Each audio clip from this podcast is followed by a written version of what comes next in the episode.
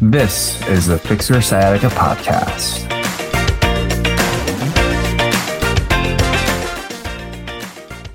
What is pain? That is a really complicated and broad question because there are going to be a lot of definitions, but also a lot of different what we call mechanisms in regards to how our bodies and brain process pain and how it can protect us.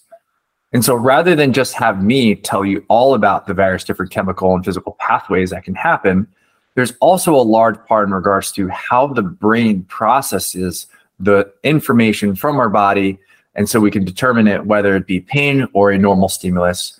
And so why not talk with someone who is an expert in regards to how the mind works? And so today's guest is Dr. Deb Nelson, who is a psychologist and actually specializes in working with folks who are experiencing chronic pain. And so, Deb, thank you so much for being on today's episode. I'm happy to be here. I really appreciate the opportunity for us to have another conversation about chronic pain. I really enjoyed our first conversation and I've been looking forward to today. So, and this is a topic I'm super passionate about, and I know you are too.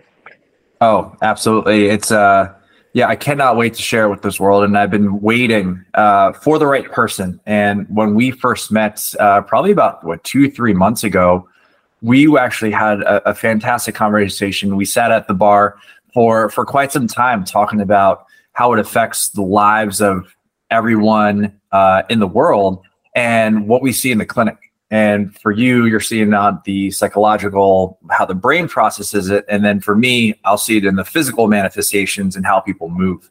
And for the listeners out there who are hearing you for the first time, could you tell us a little bit more about yourself and how you became a psychologist um, helping patients deal with chronic pain? Yeah, so um, my personal story is a little bit meandering. Um, I've always been interested in the mind body connection and um, I observe people who experience chronic pain or chronic health issues live a really full life. And I saw people who were seemingly very healthy um, fail to thrive or enjoy life. Um, when I was in college, I actually started as a psych major and I loved it. And um, so much so, I'm going to date myself here. I hosted rap sessions in my apartment as part of my um, schoolwork. And then along the way, I had a professor tell me that I was going to need to get a graduate degree to make any money at this. And since I was so tired of being a broke college student, I went, yeah, that that's not going to work. And so I switched to um, business. I then um, pursued a career in advertising and marketing, but I always held this interest in the mind body connection. And while I was in the field of um, advertising and marketing, I also became certified in massage therapy and became a doula.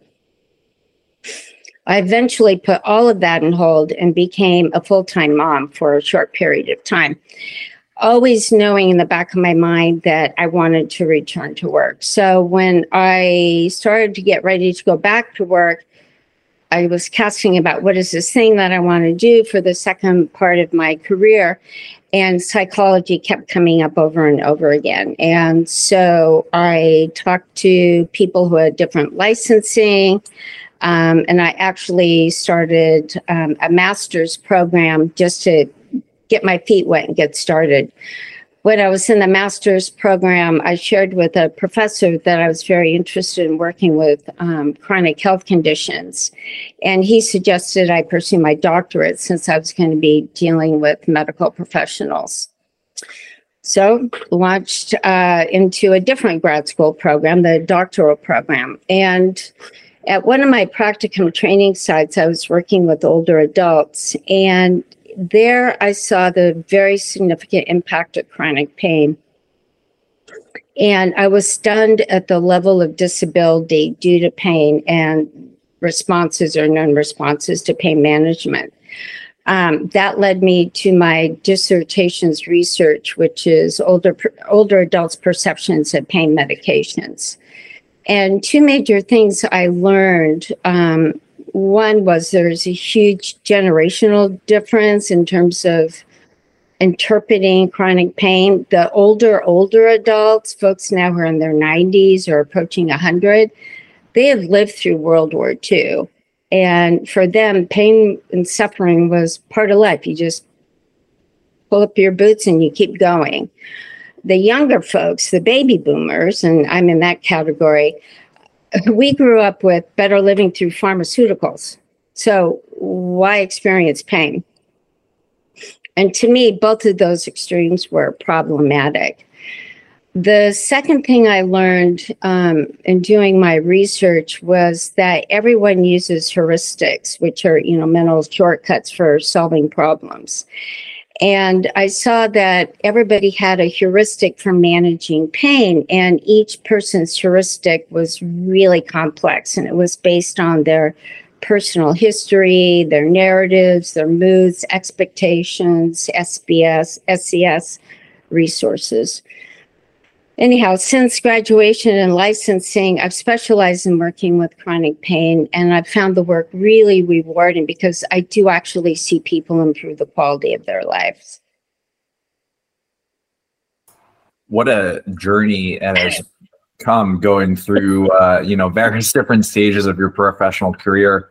I think you put up a really interesting point about the generational differences because it's based off of the environment in which you were raised in, which then will actually formulate your beliefs and your perception of the the pain and the the challenges that you actually face. Um, and as I start to progress in my age and start to notice the other various different generations and working with patients of all different ages, I can actually see the true, uh, we'll call like the cultural generation generational differences in, in regards to how right. people can perceive and even describe the pain that they're in. And it's very, very interesting. I think one of the big questions that I know that when we first met, um, and knowing that you're a psychologist, and I'm sure a lot of the listeners are wondering too, is that there's psychologists, there are psychiatrists, there are mental health coaches, there are behavioral health coaches. There are a lot of different professions that are out there that are uh, involved in helping the mind and the brain process uh, trauma, information, and even pain um, as well. But could you briefly tell us a little bit more about the differences and what separates psychology from the other various different uh, professions out there? Yeah, yeah. Hopefully, uh, this will be a helpful explanation. Um, First off, I want to say though that I'm really grateful for all those folks working in this chronic pain space, and and I actually wish there were more. Um, I encourage all of my colleagues to get training in chronic pain because it is so widespread. It's not uncommon for somebody to come to therapy uh, about a work conflict or relationship issues and oh, yeah. And by the way, I've got this bad back. I've been dealing with fibromyalgia or IBS or whatever the chronic pain issue is. Um, broadly, addressing those different types of professions, um, I think uh, based on the training and the licensing, each of them come with a specific helpful set of tools. So, for example, coaches might work well with somebody in terms of setting goals and determining priorities re- around health behaviors, right? Um, psychiatrists, um, although many do provide talk therapy, primarily psychiatrists, it seems, are um, providing med management, which is super important. Um, LCSWs, licensed clinical social workers, um, have unique training in that they might be more able to help a client access broader community resources. And then licensed marriage and family therapists are really great in terms of working with folks around family issues, relationship issues, marriage issues. Um, all of these professions can help people improve their mood. And as we'll probably talk about more a little bit later, mood has a huge impact on how we interpret the pain signal. Um, now, working with a psychologist, especially someone who has specific in specific training in pain psychology, we offer both the warm, supportive aspects of psychotherapy as well as the in depth clinical knowledge of pain physiology and its far reaching psychological impacts. This episode is brought to you by the Sciatica Protocol. Experience pain relief directly through your phone, anytime, anywhere. Interested in learning more? Check us out at ifixyoursciatica.com slash the dash sciatica dash protocol. So it seems as if uh, I mean, there's a lot of various different tools. I think, um, from my interpretation, with with your background and your profession, you have the opportunity to kind of tie in a lot of different aspects, um, which I think is really important. Um, there's a huge space for people who are very specialized in various different subsets, but also there's a huge opportunity for the folks who have access to the knowledge of all of these different subsets to put them together and really act as the um, and, and, some people would call it like the holistic view uh, and be able to integrate all this. And so I really appreciate the work that you do because when I work with clients, I can address the physical, I can create a safe space to get them moving uh, in a way that is not painful. But then when you're dealing with pain for such a long period of time, it does take a toll and does leave an impact on the psychological aspect in which what we're going to be covering today. And so today's episode we're going to be talking specifically about like what pain is but then we're also going to take a deep dive into the chronic pain uh, mechanism as well. And so the big question that we're going to try to answer today uh, which i hope we can answer today which i think we will is going to be what is pain in itself? And together we'll have uh, a definition or a set of definitions to be able to describe it. And so um, in the least amount of words as possible and we'll take a deeper dive into it Deb, how would you describe or how would you define what pain is? In the least amount of words possible. Yeah, your elevator pitch. uh, pain is an unpleasant experience. Agreed.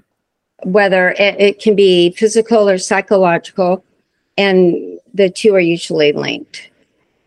Yeah, I'm in 100% agreement with you. My elevator pitch when it comes to pain is I like to say uh, pain is the body's and mind request for a change. And so, mm-hmm. leading up to this, um, I know that there are various different pain mechanisms, but I wanted to make sure I was providing the most accurate information. And so, as I was going through and researching, um, you can actually go into the National Library of Medicine listeners. You can just type in whatever subject you want on Google and then type in the letters N as in Nancy, CBI. And that actually allows you to get the National Center for Biotechnology Information, where you're getting the most, uh, pretty much most up to date uh, information. You can read the abstracts. And if you really want to take a deep dive into the research, you can for sure buy a subscription and read that. And going through, um, there was an update to the chronic pain. It was the, the under the StatPearls um, and there were a couple different mechanisms, which was great because it gave us an opportunity to be able to say, okay, there are various different categories of pain.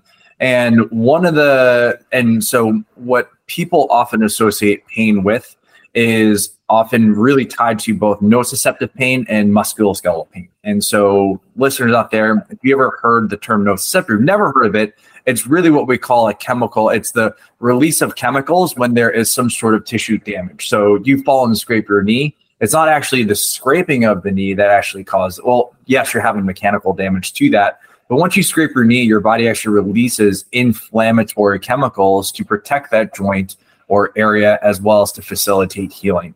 So nociception is this chemical process which allows us to be able to take this information, send up to our brain to make sure that we are protecting ourselves from that specific area. Um, and and um, one of the major things that you can do during that time is to be able to protect that area to make sure that you're not irritating it. Um, and then another category is what we call the musculoskeletal pain. So you're having shoulder pain or back pain or leg pain. Being able to say, this is a specific area of pain and I can press it and I can really, really localize it as well. Um, another category of pain um, is the inflammatory pain. So that's where we're looking at again inflammation, but we're also dealing with either infections or any other. Um, the category is also autoimmune disorders as well. So say stuff like rheumatoid arthritis, um, and then we have nociceptive pain, chemical. We have musculoskeletal pain, which is a little bit more of a mechanical standpoint. Uh, we have inflammatory pain, which again is going to be chemical. Uh, and then we actually actually have true mechanical pain. And one of the really interesting things about mechanical pain is during assessments, when you're meeting with any practitioner, with the onset of your pain, there are a couple questions that we need to ask you in order for us to identify is this going to be within the scope of what we can provide? And the questions that I often ask are called medical red flags. And so, what I'm trying to do is actually detect any sort of uh, abnormal findings. And so, what we're really trying to rule out is any sort of what we call malignancies or tumors or cancers. Because if you're having unrelenting pain and it doesn't change with position, and it comes on pretty suddenly and also presents itself with other various different symptoms that are strange, that is something we want to rule out. And so mechanical pain, such as tumors, will press on various different areas, causing pain, but also causing a bunch of other issues further down the line. And then one of the uh, one of the big reasons as to why you listeners are on this podcast right now is because you're experiencing sciatica pain, which is going to be irritation along your nerves. And that's what we're looking at when it comes to neuropathic pain the ability for your nerves to send the signals, but also get processed in the brain, but then leads us into the concept and Deb's big concentration specialty, which I'm so thankful for, is talking about the psychogenic combination of neuropathic pain and also how we actually perceive it. So I just talked a lot right there, Deb. Um, but if, if you could, can you tell us a little bit more about when you're working with clients and they're saying, Deb, there's I've been dealing with this pain for such a long period of time. By the time they come to see you, they've gone through all the physical and chemical things and they come and they need help from you. How would you end up going about like describing this pain? Now we can elaborate a little bit more in regards to how do you educate your patients in regards to what the pain is that they're dealing with, especially if they don't see anything via MRIs or they're outside of that healing window. Right. And um, great explanation on pain. That was awesome. Um, so, yeah, people, when they come to see me for chronic pain, the average person has been living with chronic pain for several years. So they've they've been to multiple doctors, they've been to pain specialists, muscle and physical therapy, which I'm very grateful for. They've tried various courses of medications, um, and yet the pain persists. And they often sometimes don't know why. Like the imaging will be totally clear, but they still have pain. So, the way that I explain pain to my clients, and this is an organizing principle for my work, um, is um, I, I, use this really simple representation of the spinal cord in the brain. And for your listeners, I've got my forearm and my hand in a fist. And so the pain signal travels up the spinal cord and then it hits the brain. And the brain interprets the signal. Okay. So let's say, for example, you stub your toe. Okay. What's going to happen is that signal is going to travel from your foot up your leg, up your spinal cord, and it'll hit your brain, hit the thalamus, which is a relay station. And it go the signal goes off into some important spots. One of the places it lands is your limbic system, which is your mood. And all of us have had the experience of um, if we stub our toe and we're in a pretty good mood, it's a five out of 10. But if we stub our toe and we're in a bad mood or we're angry, it's a 12 out of 10. So, mood has a big impact in how the brain interprets pain. Um, the other thing that happens is that the signal will go off to what's called the somatosensory cortex, which, as you know, is the brain go, oh, that's the right big toe and not the left big toe. It tells which body part. And then the other place the signal goes, the, again, this is very simplified, but I'm hoping it's helpful, is it goes to the prefrontal cortex. And this is the part of the brain that's assessing the situation. Um, what caused that? And we look around and we see it's a coffee table and it's not a snake. And between the limbic system, the somatosensory, and the prefrontal cortex, our brain drives an interpretation of the signal and then it drives a reaction.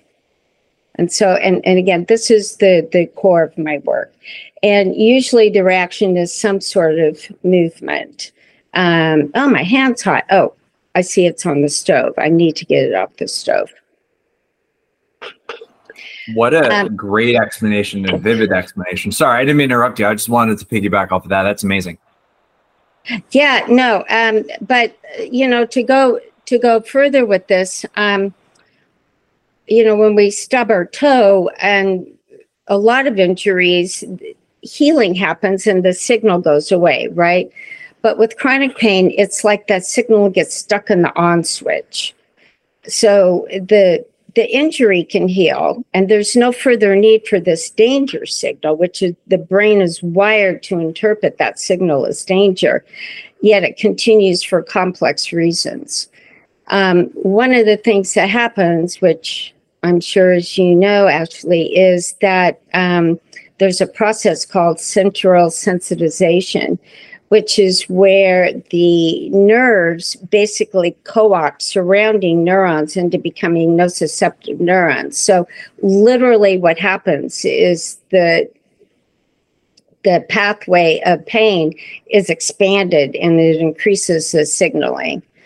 Um, it's believed that some of the predisposing factors for this are people who've experienced trauma, if they're experiencing depression, anxiety, or if they've got multiple chronic health conditions.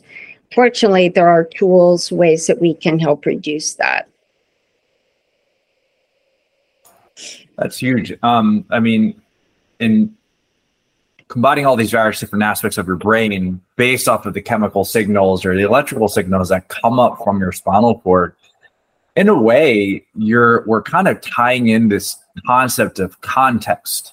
Um, is what is the scenario in which I am receiving this specific uh, stimulus, this specific event? And when it comes to pain processing and the concept of context for listeners, if you're having trouble trying to conceptualize this, it just occurred to me where what's interesting is that especially with the rise of technology now everyone's sending emails everyone's sending text the thing is, is that consider those text messages minus all the emojis and minus all the exclamation points and pronounce uh, what is it punctuation. You're really just getting words. And that's what nerve impulses are. They're just uh, they're just words. And the thing is that words once they're spoken depending on how they're actually being presented in the context of the scenario, it can either be positive, negative, confrontational, passive, all these different things based on the tonality of it. And the tonality will actually change how you perceive that specific message. And so, realistically speaking, when you're getting this information, all this information from whatever body part you're having, if you have an irritated sciatic nerve, it's electrical impulses that are like words in an email that get transferred up through your brain, but then your brain is trying to read it in a specific voice, whether it be um, an aggressive voice, a calming voice. It's a really interesting thing, and it just occurred to me now because I, I learned I, I, I um, came across this joke about um, the interesting uh, nature of uh, Mandarin. Um,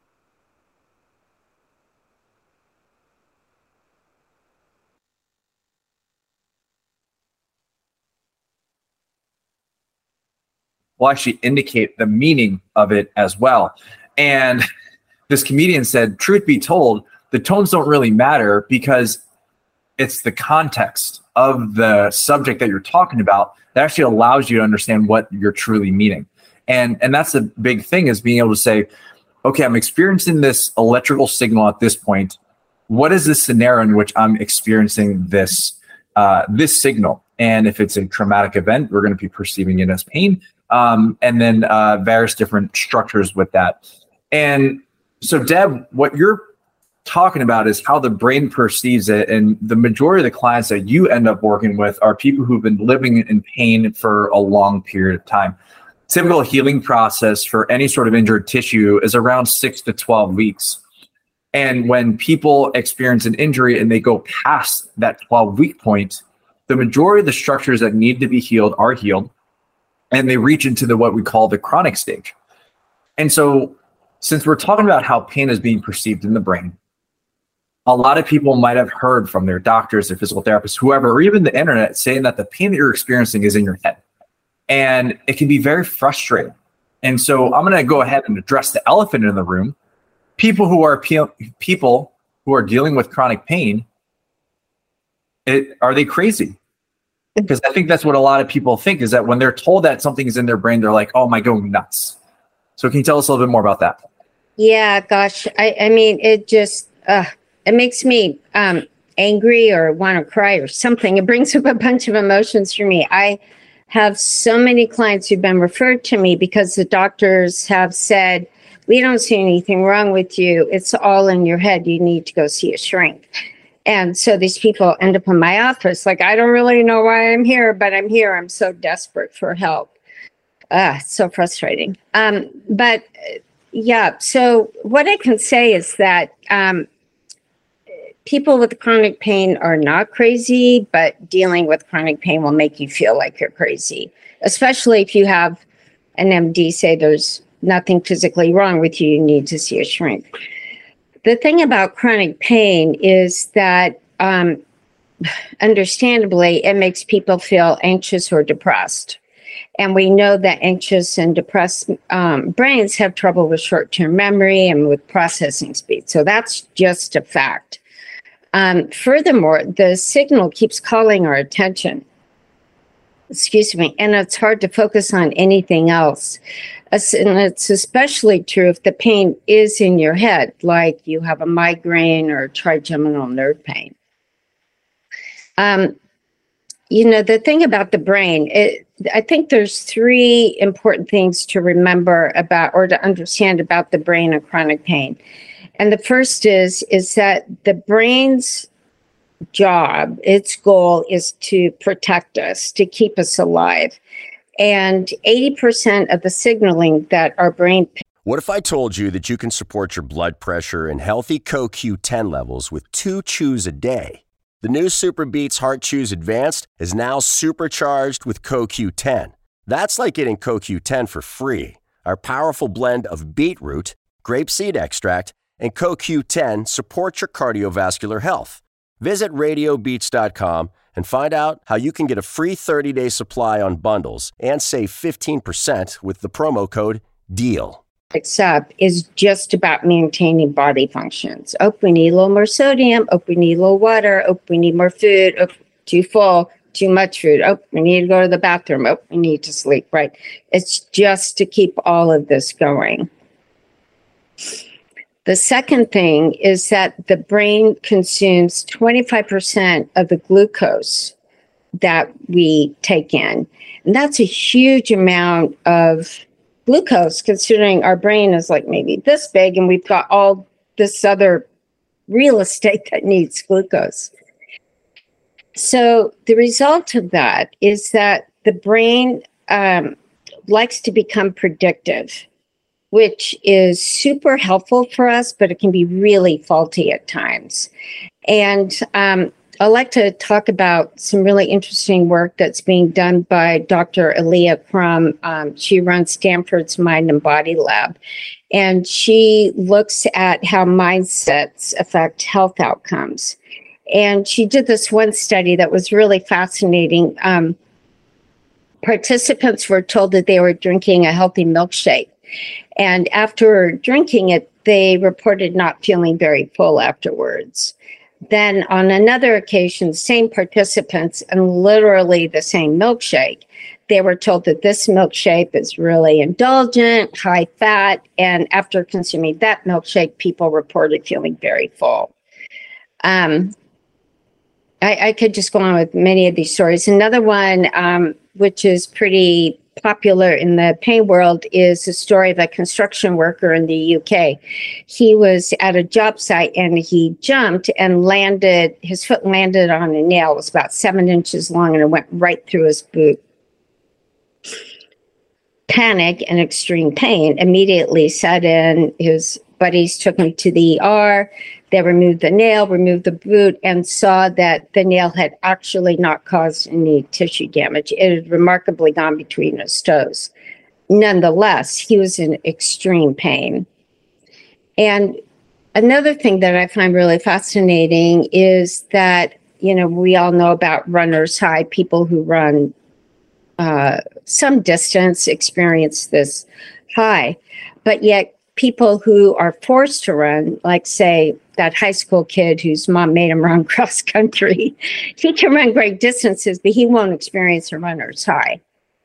So, how all of this relates to chronic pain is that you know, the best example I have is that we might injure ourselves, say, bending over and picking something up. The, there's real damage. We, we lifted something incorrectly. The injury will heal. Yet every time we go to bend over, our brain's going to go, alert, alert, alert, this is a problem. It'll send off a danger signal, when in fact, it's actually very safe for us. Yeah, so it's um, again, it's that context in regards to okay, here's the situation in regards to mm-hmm. okay, we could be in danger, or even just how you look at it. And I think what's really interesting throughout this, there there, there are two big points uh, based off of this explanation, which I find to be extremely helpful and informative.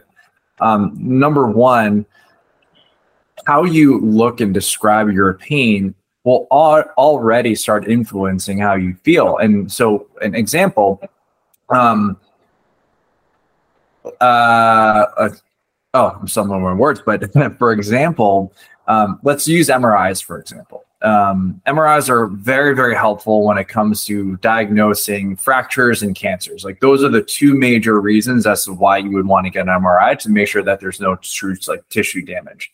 Interestingly enough, there's an increasingly large percentage of people who will have abnormal findings, say arthritis or degenerative disc, in their back every decade in life.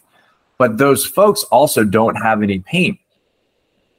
So seeing that, but then also being told, and I've seen this a lot when people come to speak with me, they were told, Oh, I have a bad back. My doctor says I have a back of an 80 year old. So already they're in this mindset that their back is bad and, or their herniated disc is causing the pain. I can't tell you how many patients I've worked with who've had um, sciatica pain, say down the left leg, but they took like took a look at the MRI, and the MRI said they actually have a disc herniation on the right side. And so the truth be told is that a herniation on the right is not going to result in left-sided symptoms to begin with, and so it already creates this. I, I coined this term from other practitioners, but we call them thought viruses, where we're put in a position where something is put in a negative light and that automatically as you said starts to kind of light up those areas of our brain that actually cause pain and so here we have all these different aspects and we've broken down how the body and the brain can perceive pain and process it when someone comes in and speaks with you um, what is what are kind of like the typical I guess, strategies that you go through with them? Slash, what is the ultimate goal? Is the ultimate goal to have them go to a complete zero out of 10 pain? Like by the time they leave your office, it's like, poof, I'm cured. Or is it really a more of a matter of, okay, I teaching them how to deal with the signals that were they're receiving from that specific area or in that portion of the brain, how to perceive that. So, um, sorry, yeah, that was that was a big thing, but yeah, what what what would people expect when it comes to working with someone such as yourself? And what are those expectations? Yeah yeah. So setting expectations super important right? And um yeah it's a great question I, I mean it'd be unethical for me to tell people that i can guarantee their pain will go away that that's just wrong. What I tell people is that I do believe that they will be able to reclaim important parts of their life. So I, I look at the individual more broadly, globally. We talk about important hobbies, how they live, dreams, um, important relationships basically what we want to do is I don't, I don't know your listeners again so this is can see this so i've got a fist and when people are diagnosed with chronic pain my other hand comes over and swamps it and it takes over And in my work, what I hope to do is just switch it. So people reclaim their life and the chronic pain goes to the background. Now, what ends up happening is that the pain experience improves. So, what I often see is that people's objective measures of pain, like if they were to see somebody like you or to go see a pain specialist, their pain may still be a six out of 10 yet their quality of life has increased dramatically. And because the quality of their life has increased dramatically, their subjective reporting of their pain experience has improved dramatically. Does that make sense? That's and yeah. to me, that's what matters is you know that we get people to live the lives that they want to live. Yeah, that makes total sense. It's being able to live your life and, and that's and that's important um, because especially it with all of our responsibilities, but also all the opportunities and beautiful things that life has to offer us. You have the opportunity to be able to enjoy them all.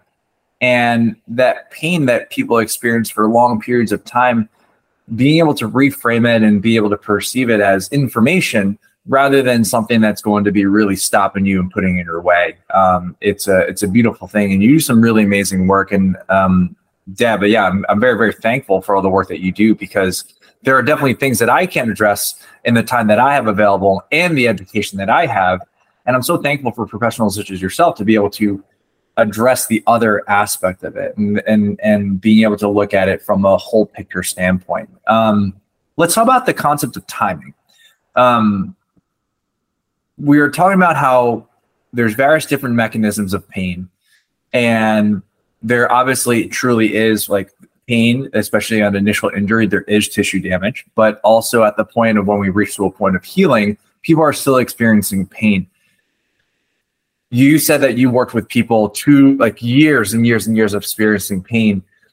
Based on your experience when do you think is a good time for someone to start investigating whether or not they should be looking into working with someone like yourself. Because you're absolutely right. If someone goes to a doctor and the doctor says there's nothing wrong with you. I think you just need to go see a psychiatrist or a shrink that in itself with the stigma and as well as just being told that it's in your head it's a lot right? And so how can people avoid that and be a little bit more proactive and identify okay now is the right time for me to talk to someone like them I actually think everybody should see a psychologist all the time. so there's that aspect of it. But um, I mean, even, you know, it's, and gosh, I was just thinking about this and preparing for our conversation. I think at every, every point along the way. So let's say, for example, you're cutting vegetables for dinner and you slice your hand open and it's bad. And your spouse is driving you off to the ER to get your arm sewed back up or your hand sewed back together, you're going to be experiencing fear and panic, right? I mean, that's natural and you should because this is your body's alarm. There's danger here. And yet, if you have an understanding, just a simple understanding that this is a totally appropriate response that'll turn the volume down on it. It, it gives you a little bit of psychological distance. You get a little bit of an observing experience. Doesn't mean it's going to go away, but again, it helps turn the volume down on it. And that reduces the impact on your system. You can think more clearly about what you need to do or not do. So, that being said, in my experience, people are often not ready to see a pain psychologist until they've exhausted all of their other options.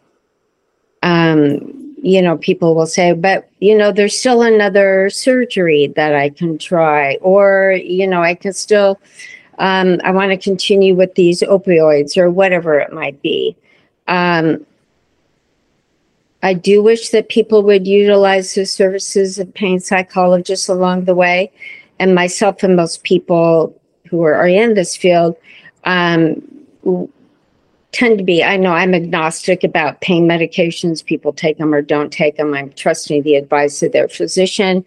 Um, and I love collaborating with other medical professionals. So having somebody like myself on board all along the way would be great. But again, most people don't come to someone like me until they've, you know, the doctors have said, well, it's as good as it's going to get.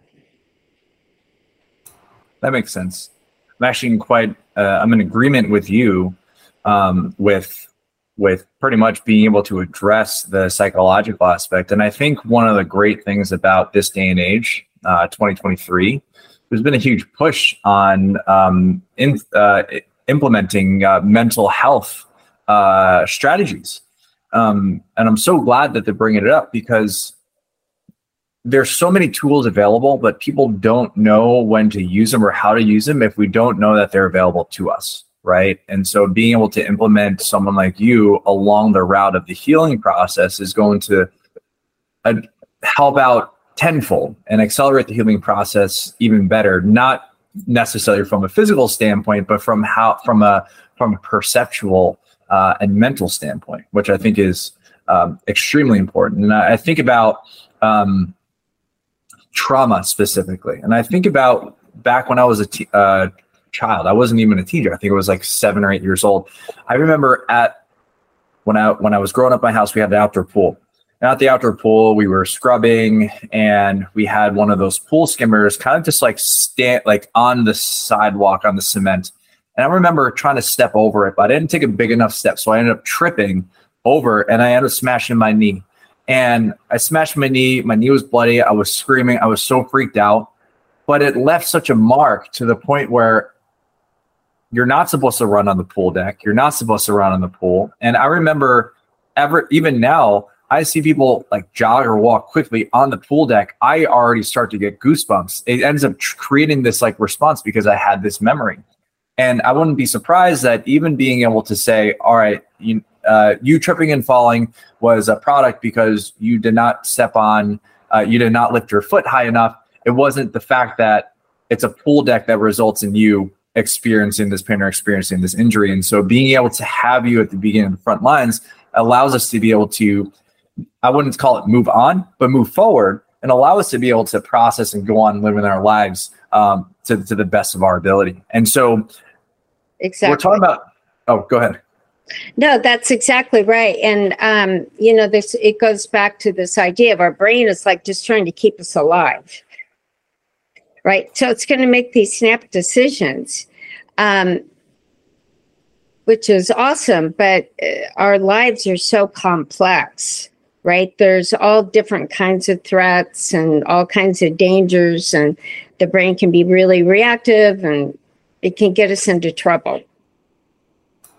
Absolutely. Um, and it's it's interesting because like we'll have our mind, but then we'll also have our brain, right? Our mind is telling us one thing, and our brain is telling another, and our body's telling us. It's being able to make sense of all this, and that's the beauty of being a human is that we have so many systems at work, and they can communicate with one another, but they can also have disagreements. And being able to have someone like you, Deb, you can help clarify those messages, which I which I'm a huge fan of, and so now that we've talked about like the importance of speaking with a pain psychologist and helping us understand how to process that pain throughout the entire pain journey, right? Because psychogenic pain and neurogenic pain are very tied together, and medications aren't going to address the psychogenic pain.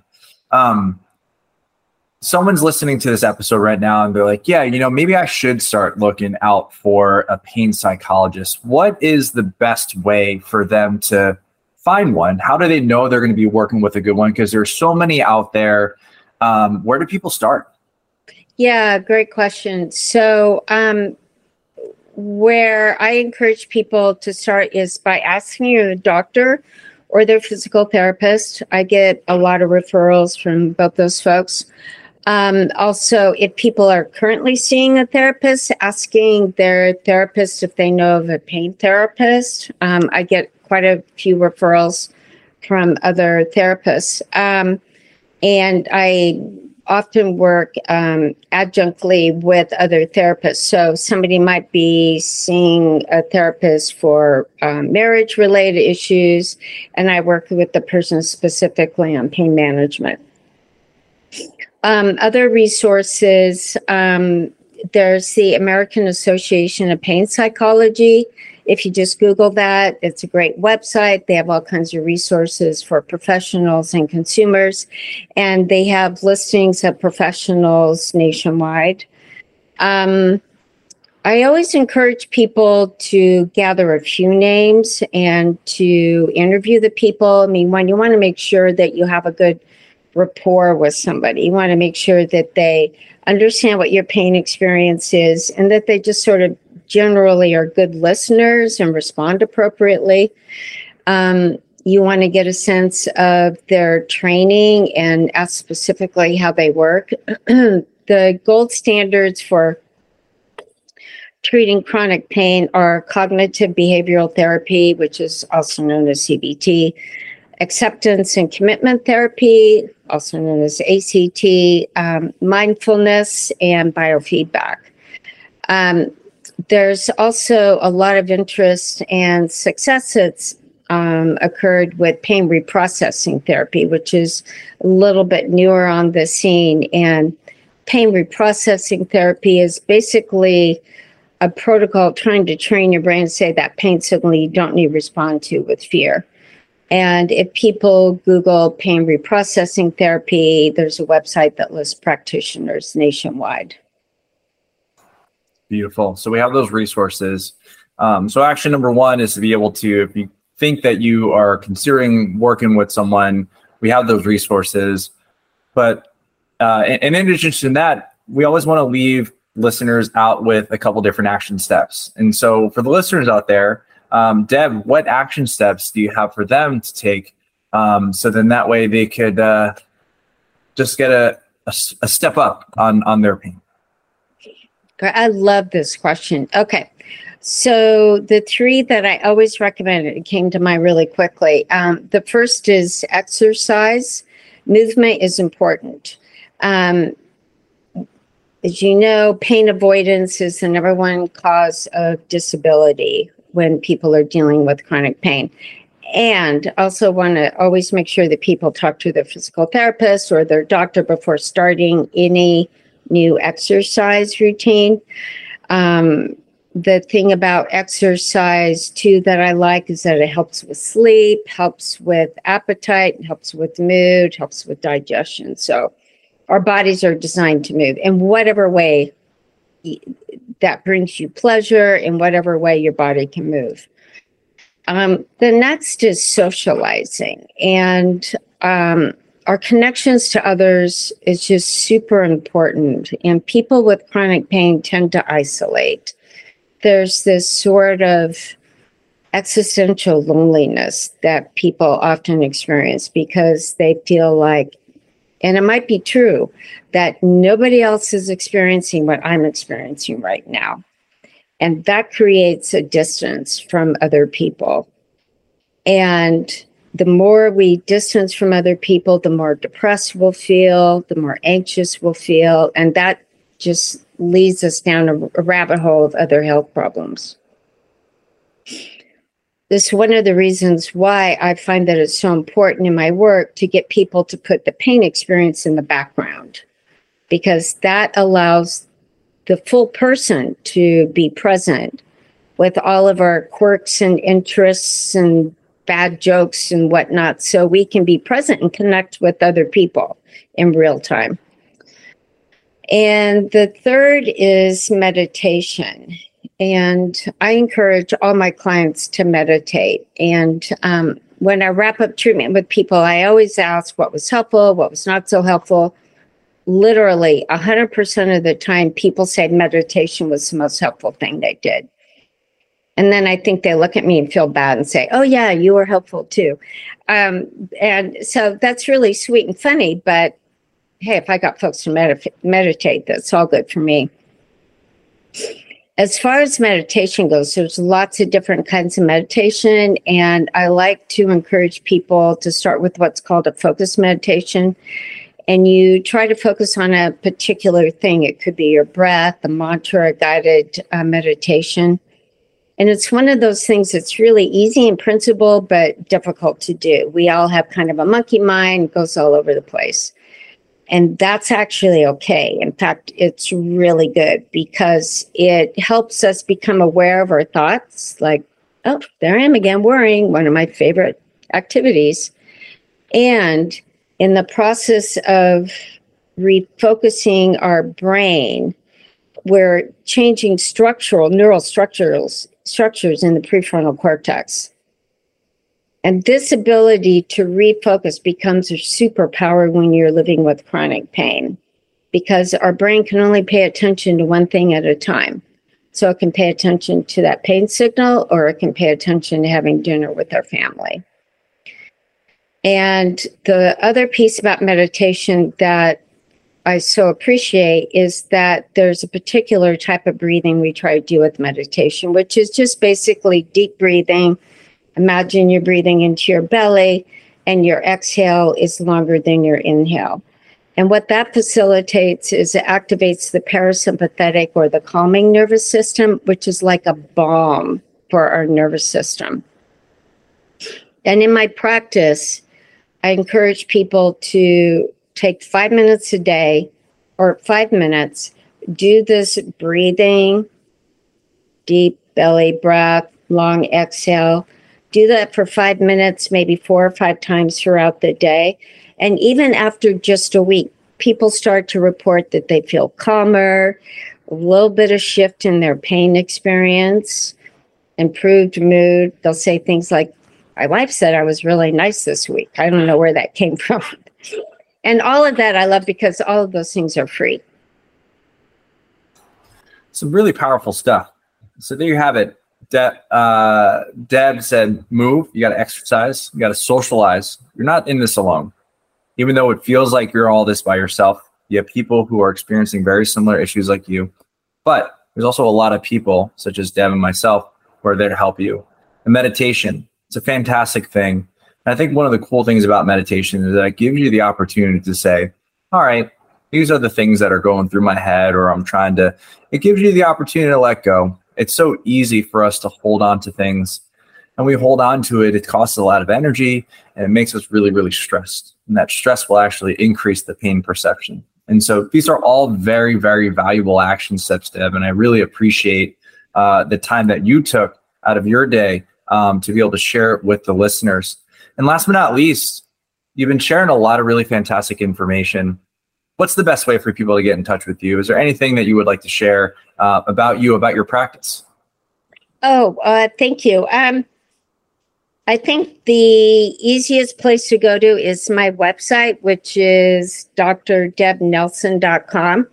Um, I've got all my information on the website. Um, I've got information about chronic pain workshops. Um, I also offer individual therapy and consultation to other healthcare providers. Um, and the other resource, which I think is really great, is your podcast. Talk about my podcast? Yes, your podcast, because I, I mean, I really appreciate that you cover such a wide range of aspects connected to chronic pain, um, coming at it from all different angles. Um, I think one addresses the complexity of it. Um, it allows people to find something that probably fits their need, you know, because everybody's pain experience is unique. And um, the information that you have there is really valuable. So thank you to you. It's, uh, it's a pleasure. Deb, thank you so much again. This is awesome. And yeah, I'm excited to to just stay in touch and so we can continue to help people all throughout the world. That'd be great. Thank you, Ashley. Thank you so much for tuning in. We hope you got some help from today's podcast. And for more info, check us out at ifixyoursciatica.com. Have a fantastic and pain free day. No patient therapist relationship is formed by listening to this podcast. We are not providing medical advice, and all information should be confirmed by a medical provider. Prescription products require completion of an online medication consultation with an independent healthcare provider through the LifeMD platform and are only available if prescribed. Subscription required. Individual results may vary. Additional restrictions apply at lifemd.com. Read all warnings before using GLP 1s. Side effects may include a risk of thyroid C cell tumors. Do not use GLP 1s if you or your family have a history of thyroid cancer. If you've struggled for years to lose weight and have given up hope, did you know you can now access GLP 1 prescription medications through LifeMD? LifeMD is now offering eligible patients online access to GLP 1s, the breakthrough prescription medication that can help you lose body fat and weight. Listen to what people are saying. You just take your shot. It doesn't feel like you're on a diet. What I wasn't expecting it to do was to shut off the food noise. This was life altering. And if I can do it, I feel like anybody can do it. And here's the best part your insurance may cover 100% of the cost of your medication. So go to trylifemd.com to have your eligibility checked right now. Get started today at trylifemd.com. That's T R Y L I F E M D.com.